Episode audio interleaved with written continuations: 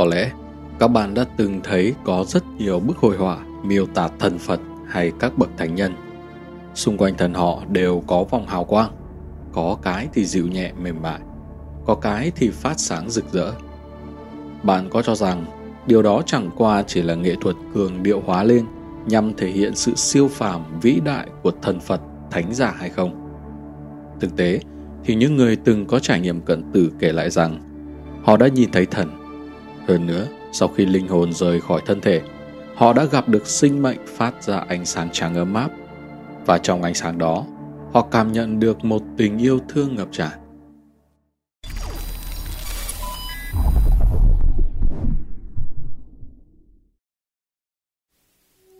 Trong cuốn sách mang tựa đề Thiên đường có thật, có ghi lại câu chuyện của cậu bé 3 tuổi Colton Burpo, từng có trải nghiệm cận tử và dạo chơi nơi thiên đường. Khi đó, cậu bé mắc phải căn bệnh nặng, bị vỡ manh tràn, gây ra áp xe trong ổ bụng và được chỉ định phẫu thuật. Cậu bé còn nhỏ tuổi như vậy, bố mẹ cậu đã không khỏi lo lắng. Thế nhưng đây là cách cuối cùng và duy nhất. Vì vậy, bố mẹ Colton ngồi trong một căn phòng và thành tâm cầu nguyện, mong Chúa giúp đỡ con trai họ. Tuy nhiên sau cả phẫu thuật, tình trạng của Colton vẫn rất xấu. Cậu bé được chuyển vào phòng cấp cứu. Bác sĩ cũng vô cùng bất lực bởi họ cảm thấy hy vọng sống của cậu bé rất mong manh. Hơn nữa, họ không muốn khiến bố mẹ cậu bé phải đau lòng nên không biết phải trả lời thế nào mà chỉ biết lặng lẽ chờ đợi. Colton cứ vậy ở trong phòng cấp cứu 17 ngày. Nhưng với bố mẹ cậu, mỗi ngày trôi qua mà dài như một năm. Thế nhưng kỳ tích đã xuất hiện. Colton thoát khỏi tình trạng nguy kịch rồi tỉnh dậy. Hơn nữa, cậu bé kể cho bố mẹ nghe về điều kỳ diệu xảy ra trong lúc cậu hôn mê. Cậu kể rằng bản thân mình từ trên bàn mổ bay lên và ở trên không trung cúi xuống, nhìn thấy các bác sĩ đang làm phẫu thuật cho mình. Cậu còn thấy bố mẹ ở một căn phòng khác đang cầu nguyện Chúa cứu lấy cậu. Ban đầu cha mẹ Colton không tin, cho rằng cậu nói những điều vô lý. Nhưng cậu đều có thể trả lời và mô tả rất chi tiết, cả những điều chỉ có bố mẹ cậu biết. Cuối cùng bố mẹ đành phải im lặng và tin rằng con trai mình thực sự đã trải nghiệm linh hồn rời khỏi cơ thể. Chính là trải nghiệm cận tử mà chúng ta vẫn thường nghe tới. Đặc biệt hơn nữa, câu tiên nói rằng cậu đã lên đến thiên đường, ngập tràn sắc màu cầu vồng tuyệt đẹp. Nơi đây luôn luôn rực sáng, sinh cơ bừng bừng. Cậu cho biết, trên đầu của các sinh mệnh nơi thiên đường, ai ai cũng đều phát ánh sáng. Thực ra, không chỉ người ở trên thiên đường mới phát ra ánh sáng, cũng không chỉ có thần Phật trong các bức tranh hoặc các bậc thánh giả mới phát ra ánh quang huy, mà chính thân thể con người chúng ta cũng có thể. Điều này vốn đã được giới khoa học chứng minh. huyền bí ánh sáng quanh thân người. Những năm đầu, tờ báo Liên Hiệp Báo của Đài Loan cũng từng đăng về một bài viết với tiêu đề sự huyền bí của ánh sáng quanh thân thể người của tác giả Trần Khắc Lập. Ông kể lại một số câu chuyện của cha mình vào thời dân quốc. Thời đó, cha ông làm ở cơ quan Hoa Bắc và có một người đồng nghiệp khá thân thiết họ Hoàng. Ông Hoàng là một người rất đặc biệt bởi vì từ bé ông đã có thể nhìn thấy trên đầu mọi người có ánh sáng. Mẹ ông Hoàng biết con mình có khả năng đặc biệt và bà lo lắng không cho con nói với người khác biết điều này. Ông Hoàng rất nghe lời mẹ, thông thường cũng không dễ mà nói với người khác, sợ những người không tin nói rằng ông lừa dối và lại rước họa vào thân. Ông Hoàng từng nói rằng, trên đầu mỗi người đều có ánh sáng, nhưng quang độ lớn, nhỏ và màu sắc lại không giống nhau. Những người quyền thế thì có ánh sáng màu đỏ hoặc tím. Người thanh cao chính trực phần lớn đều là màu trắng, màu xanh. Kẻ tham mô hủ bại thì đều là màu đen, xám. Ánh sáng sẽ căn cứ theo phẩm đức, hành vi của mỗi người mà có sự khác nhau. Hơn nữa, quang độ mạnh yếu lớn nhỏ cũng tùy thuộc vào khí thế, vận khí của người đó vào lúc bấy giờ mà có thay đổi khác nhau. Ông Hoàng còn nói, khí chất của con người cũng có lúc thay đổi. Ví dụ, một người vốn là người tốt, nhưng sau bị người xấu dụ dỗ và biến thành người xấu, thì trước đây ánh sáng của họ vốn rất cao và có màu trắng, cũng sẽ tương ứng trở nên đen tối và nhỏ thấp đi.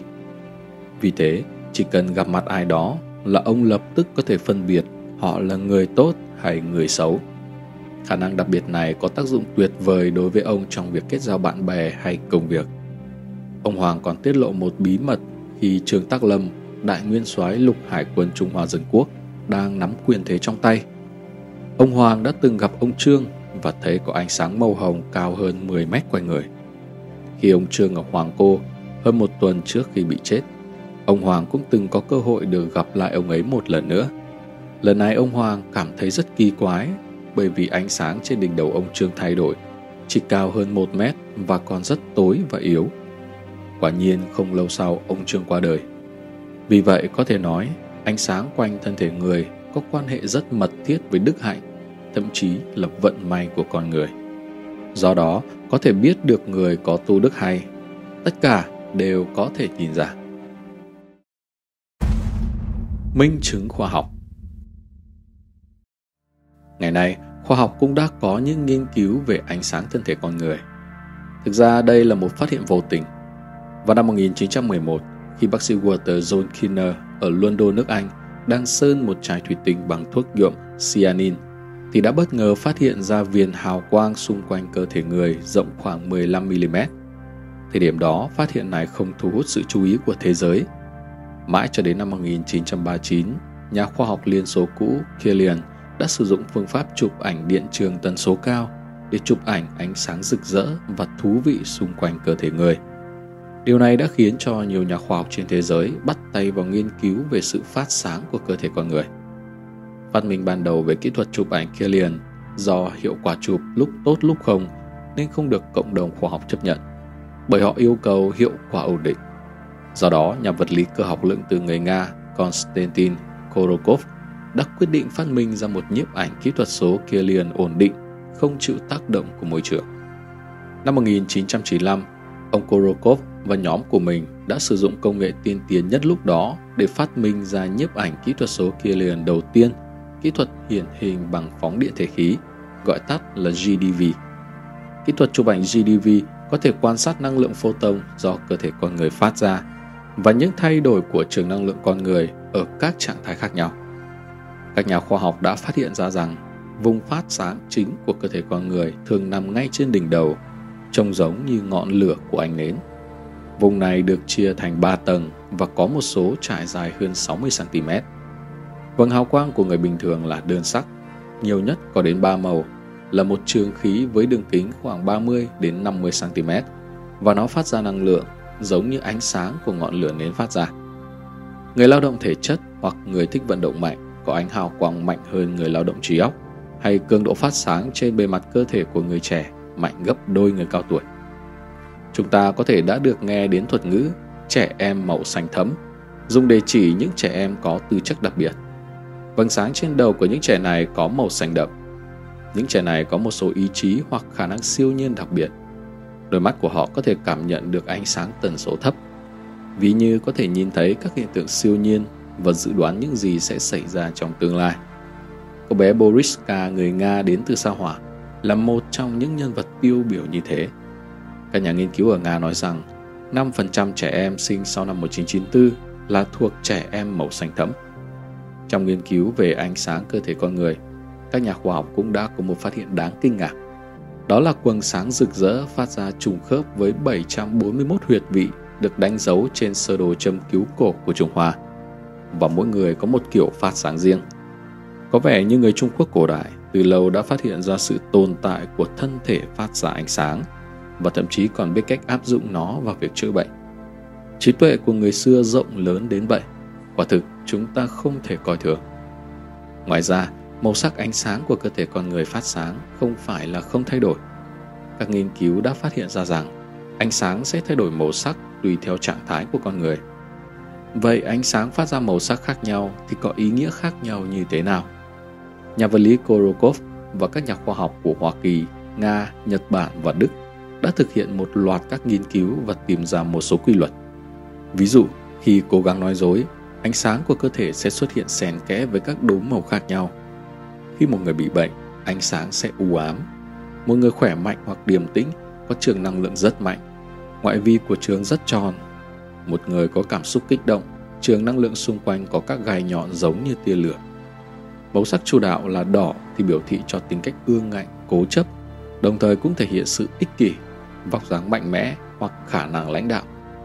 Vầng sáng màu vàng tươi biểu thị trí thông minh xuất chúng và biểu hiện của sự khôn ngoan. Màu đen biểu thị cho chết chóc, ác độc hoặc nguy hại. Khi con người gặp khó khăn, ánh sáng sẽ mờ đi và năng lượng phát ra sẽ yếu đi. Khi con người gặp chuyện vui, chuyện may mắn, ánh sáng tràn đầy và sẽ biến thành màu đỏ tươi, trói sáng. Như có một câu nói rằng người có tấm lòng thiện lương, lạc quan và vui vẻ sẽ dễ gặp may mắn. Dù gặp phải có chút khó khăn nhỏ nhưng cũng dễ dàng vượt qua. Thông qua lý luận ánh sáng cơ thể người cũng có thể giải thích rõ điều này. Telekinesis là gì? Telekinesis là một thuật ngữ để nói về khả năng chuyển đồ vật bằng cách tập trung tư tưởng của con người. Ý tưởng về việc dịch chuyển vật thể thông qua sức mạnh tâm trí đã hấp dẫn mọi người trong nhiều thế kỷ. Tuy nhiên, cho đến cuối thế kỷ 18, nó mới được xem như một khả năng có thể được chứng minh bằng các phương pháp khoa học. Thuật ngữ telekinesis hay psychokinesis có nguồn gốc từ Hy Lạp. Nó có nghĩa là tâm linh chuyển động hoặc chuyển động từ xa. Về cơ bản, đó là khả năng sử dụng sức mạnh của tâm trí để di chuyển một mục tiêu cụ thể theo ý muốn của bạn. Di chuyển vật thể là làm cho nó thay đổi hướng, vị trí hoặc có thể làm cho nó bay lên. Để thực hiện telekinesis, bạn phải giải phóng năng lượng từ tâm trí, di chuyển hoặc định hình lại một vật thể mà không qua bất kỳ hình thức tương tác vật lý nào. Định hình lại đối tượng có nghĩa là thay đổi hình dạng của nó, chẳng hạn như bẻ cong một cái thìa. Các thí nghiệm có phần huyền bí này đã từng bị chỉ trích vì thiếu kiểm soát và không có bằng chứng thuyết phục. Do đó, hiện nay thì telekinesis vẫn được coi là giả tạo. Làm thế nào để chúng ta biết khả năng điều khiển vật thể bằng ý nghĩ của con người là có thật? Và nếu bằng một cách nào đó bạn có thể di chuyển một mẩu giấy nhỏ trong phòng kín thì bạn sẽ gọi nó là gì? Chúng ta đang sống trong một thế giới mà đa số đều muốn thấy những hành động, những bằng chứng cụ thể. Vì vậy, hãy tiếp tục tìm hiểu thêm cách thức hoạt động và một số phương pháp cơ bản mà chúng ta có thể thử ở nhà và tự quyết định xem telekinesis có thật hay không. Bộ não của chúng ta rất phức tạp. Telekinesis là một khả năng đặc biệt của con người, mặc dù chưa có một bằng chứng khoa học nào xác nhận nó. Tuy nhiên, có một số giả thuyết được đưa ra để nói về khả năng di chuyển đồ vật bằng suy nghĩ là khả thi. Theo Stephen Wagner, nhà nghiên cứu và chuyên gia về hiện tượng siêu nhiên đã đưa ra một vài giả thiết.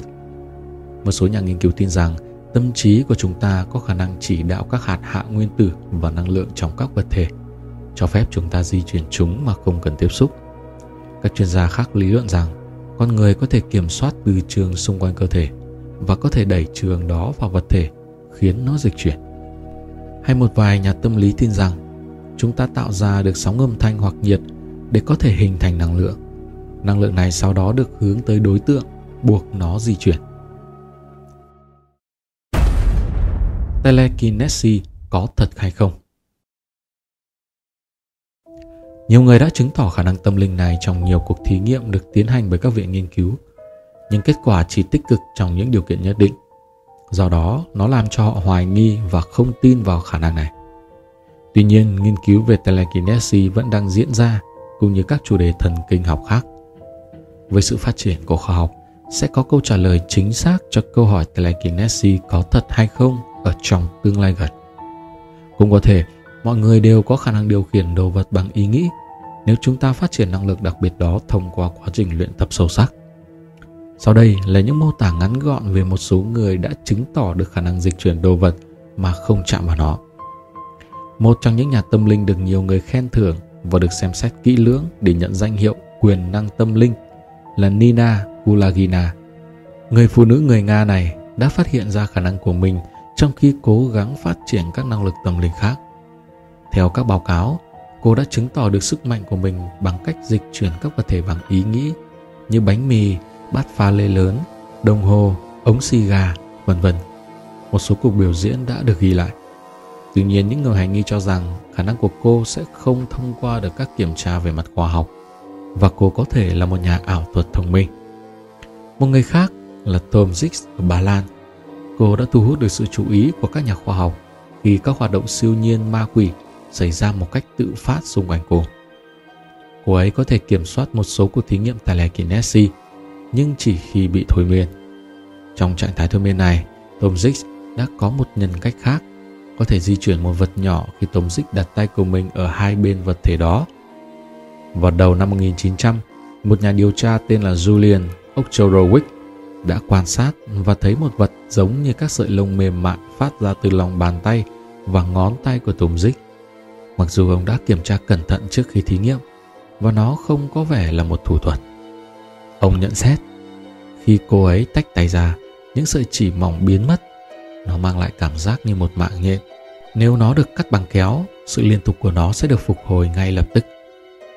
Năm 1910, khả năng của Tom Zick đã được thử nghiệm bởi một nhóm các nhà khoa học tại phòng thí nghiệm vật lý ở Warsaw, nơi cô tạo ra các hiện tượng siêu nhân bí ẩn dưới các điều kiện kiểm tra nghiêm ngặt.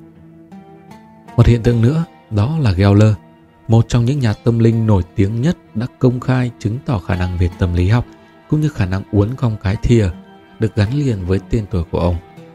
Mặc dù vấp phải sự hoài nghi của các nhà ảo thuật khi họ cho rằng màn biểu diễn bẻ cong cái thìa của Geller chỉ là một thủ thuật tay nghề khéo léo.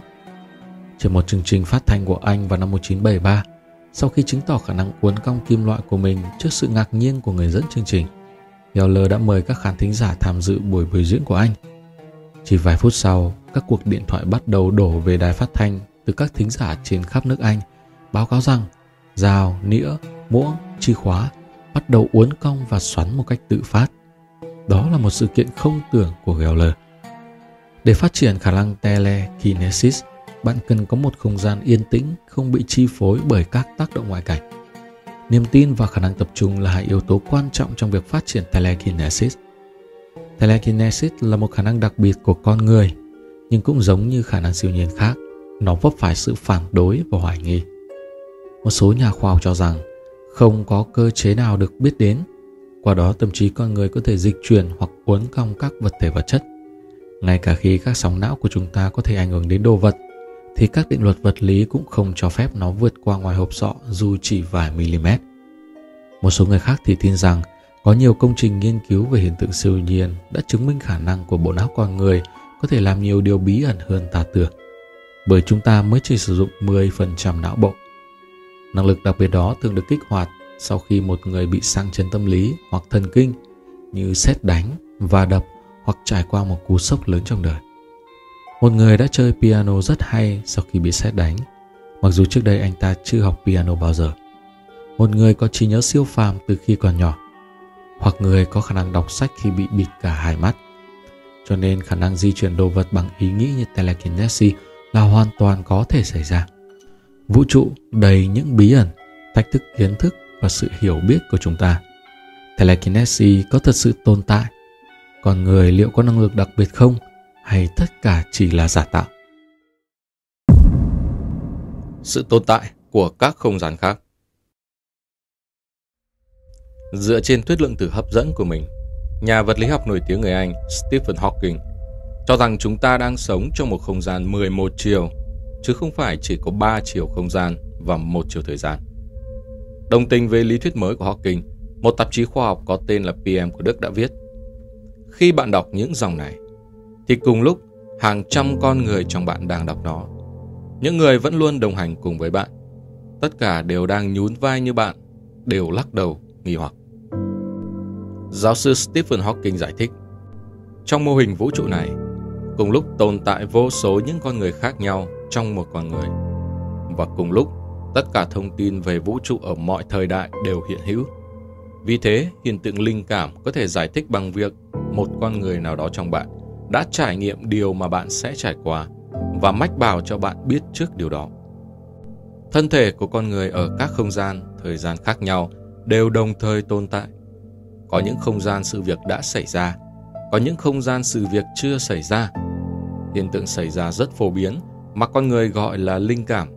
Thực chất là việc truyền tin tức từ không gian khác cho con người ở không gian hiện hữu. Những hiện tượng mà con người gọi là linh cảm. Grigory Doroni, người Nga, kể rằng vào một buổi chiều, vợ của anh khi đó mới 20 tuổi, bỗng nhiên buột miệng nói Em mệt quá, chắc là em sắp rời bỏ thế gian này. Ngay ngày hôm sau, vợ anh đã qua đời vì tai nạn giao thông. Một trường hợp khác, cô Ina người Nga kể rằng, vào một mùa hè, vợ chồng cô về quê. Khi hai vợ chồng đứng trên ban công ngắm nhìn sông Volga, chồng cô đột nhiên lên tiếng. Em có nghĩ rằng anh sẽ chết ở đây không? Cô rất bất ngờ khi nghe câu hỏi ấy vì chồng cô đang rất khỏe mạnh. Nhưng vài tuần sau, chồng của cô từ trần một cách bất ngờ vì một cơn đau tim. Đây chỉ là hai trong số rất nhiều trường hợp có linh cảm trước về cái chết của mình. Các bác sĩ William Green, Stephen Goldstein và Alex Moss, người Mỹ, chuyên nghiên cứu hiện tượng linh cảm hay trực giác trước khi chết, đã tìm hiểu hàng nghìn câu chuyện đằng sau các bệnh nhân ra đi một cách đột ngột. Các kết quả cho thấy đa số những người này đều có linh cảm trước về cái chết của mình. Khoa học hiện đại chứng minh sự tồn tại của linh hồn ở trong không gian khác. Sự tồn tại của linh hồn con người trong không gian khác đã được nhiều nhà vật lý học hàng đầu khẳng định trong các công trình nghiên cứu của họ. Nó càng trở nên chân thực hơn khi nhiều nhà khoa học còn trực tiếp tiếp xúc đến được. Giáo sư vật lý Stuart Hameroff cùng với giáo sư vật lý Roger Penrose từ trường Đại học Oxford sau nhiều năm nghiên cứu đã kết luận rằng linh hồn con người tồn tại một cách chân thực. Linh hồn con người được các tế bào não tồn giữ trong những cấu trúc ở bên trong, gọi là những ống siêu nhỏ, vi ống. Các nhà khoa học giải thích thêm. Nói cách khác, sau khi con người chết đi, linh hồn của họ không chết, nó quay trở về với vũ trụ. Phát biểu trên kênh khoa học Wormhole, giáo sư Hameroff cho biết, khi trái tim ngừng đập, máu ngừng chảy, những ống siêu nhỏ mất trạng thái lượng tử của nó. Thông tin lượng tử trong các ống siêu nhỏ không bị hủy mất. Nó không thể bị mất đi, mà sẽ thoát ra và tán xạ vào vũ trụ rộng lớn. Ông chia sẻ thêm, nhiều người bệnh được cứu sống, hồi phục và những thông tin lượng tử này có thể quay trở lại qua các ống siêu nhỏ. Khi đó người bệnh sẽ nói, tôi vừa có một trải nghiệm cận tử. Nếu chúng không được hồi phục và người bệnh chết đi, có khả năng là thông tin lượng tử đó có thể tồn tại ngoài cơ thể và có lẽ chúng ta nên nhận thức nó như một linh hồn. Điều này đã giải thích rất rõ ràng hiện tượng trải nghiệm cận tử mà theo như thống kê của các nhà nghiên cứu thuộc Đại học Chicago, mỗi năm tại Mỹ có khoảng 200.000 người có trải nghiệm này. Trong số đó không chỉ bệnh nhân mà còn có nhiều chuyên gia, bác sĩ đầu ngành. Trải nghiệm cận tử Tiến sĩ giải phẫu não Eben Alexander có 25 năm kinh nghiệm trong ngành giải phẫu thần kinh, là một trong những bác sĩ nổi tiếng nhất trong giới chuyên môn ở Mỹ. Năm 2008, ông đột nhiên bị viêm màng não và ngay lập tức được đưa tới bệnh viện cấp cứu. Alexander bị rơi vào hôn mê liên tục trong 7 ngày đêm. Điền não đồ cho thấy não của ông không còn hoạt động, tỷ lệ sống sót chỉ còn là 2%.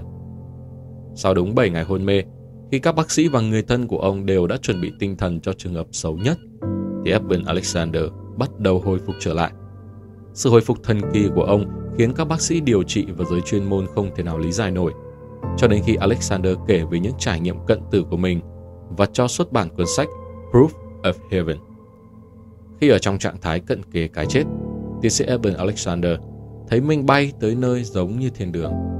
Ở đó bầu trời tuyệt đẹp, có những đám mây trắng, có những sinh vật màu trắng phát sáng, có âm nhạc du dương, thanh thoát Alexander còn gặp một thiên thần với đôi mắt màu xanh dương.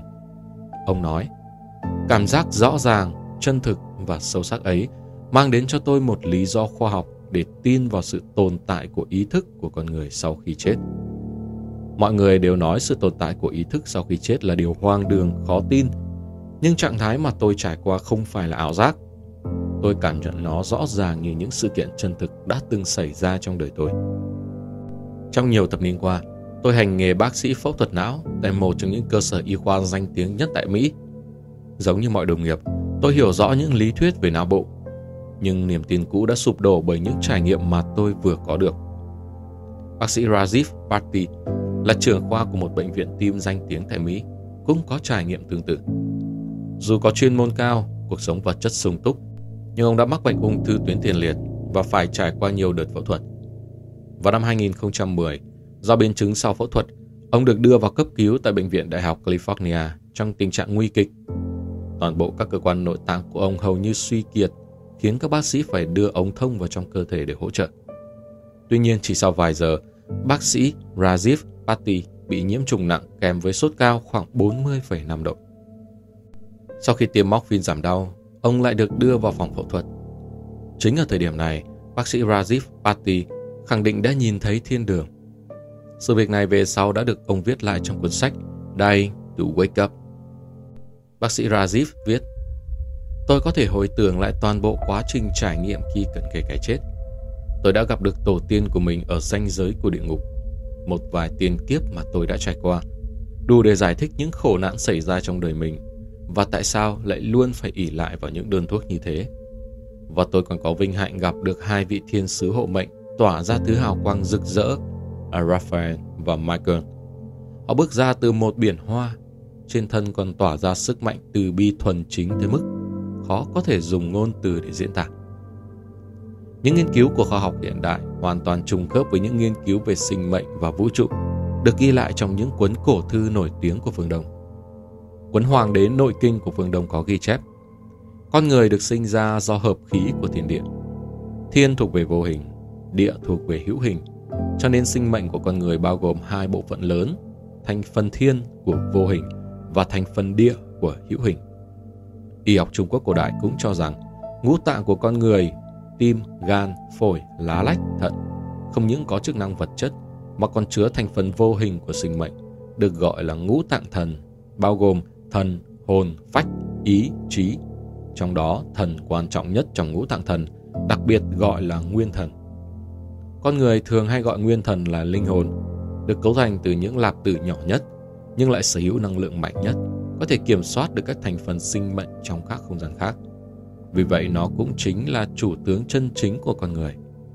Con người tỉnh táo được là do nguyên thần phát ra ý thức, thông qua đại não mà phát ra chỉ lệnh, tín hiệu khống chế cơ thể con người, sản sinh ra các loại hoạt động và hành vi trong không gian hữu hình.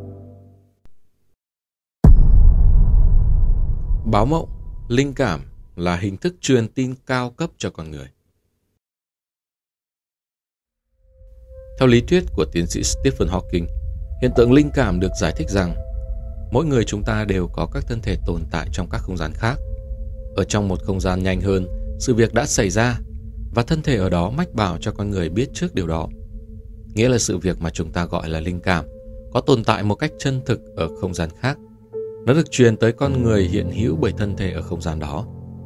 Có một hiện tượng tương tự mà chúng ta thường gọi là báo mộng cũng trở nên rất rõ ràng khi được giải thích bằng lý thuyết của tiến sĩ Hawking. Nó rất tương tự như linh cảm, chỉ khác là sự việc được con người biết trước thông qua giấc mộng. Trong các tài liệu cổ, ở cả phương Đông lẫn phương Tây, có ghi chép rất nhiều câu chuyện về những người được thông báo về sự việc trước khi nó xảy ra thông qua giấc mộng. Vào triều đại nhà Thanh, có một câu chuyện báo mộng truyền thể nổi tiếng. Vào những năm Khang Hy, tại quận Lai, Sơn Đông, có một vị tư mã họ Lai. Lai Tư Mã nhiều lần bất kính với Phật Pháp, thường lợi dụng chức quyền ngăn chặn việc xây dựng chùa miếu. Sau khi Lai Tư Mã nhậm chức không lâu thì bị thuộc hạ của mình là tôn thú giết chết. Hơn nữa bốn ngón tay phải đều bị chặt đứt. Cũng trong tối đêm Lai tư Mã bị giết chết, phu nhân của ông đã có một giấc mộng. Trong mộng, bà mơ thấy trên người phu quân mình đều là máu. Lai Từ Mã nói với phu nhân của mình rằng, hôm nay ta phải lập tức đầu thai đến một gia đình ở phía tây quận Lai. Trên đường đưa thi thể của ta về nhà, nàng sẽ nhìn thấy một đứa bé thiếu mất bốn ngón tay phải. Đó chính là ta. Lai phu nhân giật mình tỉnh giấc, trong lòng lo lắng không yên. Mấy ngày sau, có người từ quận Lai đến báo tang Phu nhân hiểu rằng giấc mộng đêm đó là sự thật. Bà hộ tống quan tài của phu quân trở về Chiết Giang an táng. Trên đường gặp phải mưa to, bà tìm một hộ gia đình xin chú mưa. Hỏi ra mới biết, đó chính là thôn làng và gia đình mà vong linh của phu quân hôm đó đã báo mộng. Bà vội vã hỏi xem trong nhà có đứa trẻ nào mới chào đời hay không. Quả nhiên thật sự có. Hơn nữa ngày sinh cũng trùng khớp với đêm mà Lai Từ Mã bị sát hại. Bà ôm đứa bé đến xem đứa bé này thiếu mất bốn ngón tay phải. Sinh mệnh con người vô cùng huyền ảo. Những hiện tượng siêu thường, những khả năng đặc biệt vẫn luôn xuất hiện ở các thời kỳ lịch sử, ở mọi nơi trên thế giới. là bí ẩn của nhân loại từ xưa đến nay. Khoa học cổ đại có một số thành tựu, nay khoa học hiện đại đang có những đột phá lớn. Trong tương lai không xa, bí ẩn về sinh mệnh người và vũ trụ sẽ được khai mở cho con người.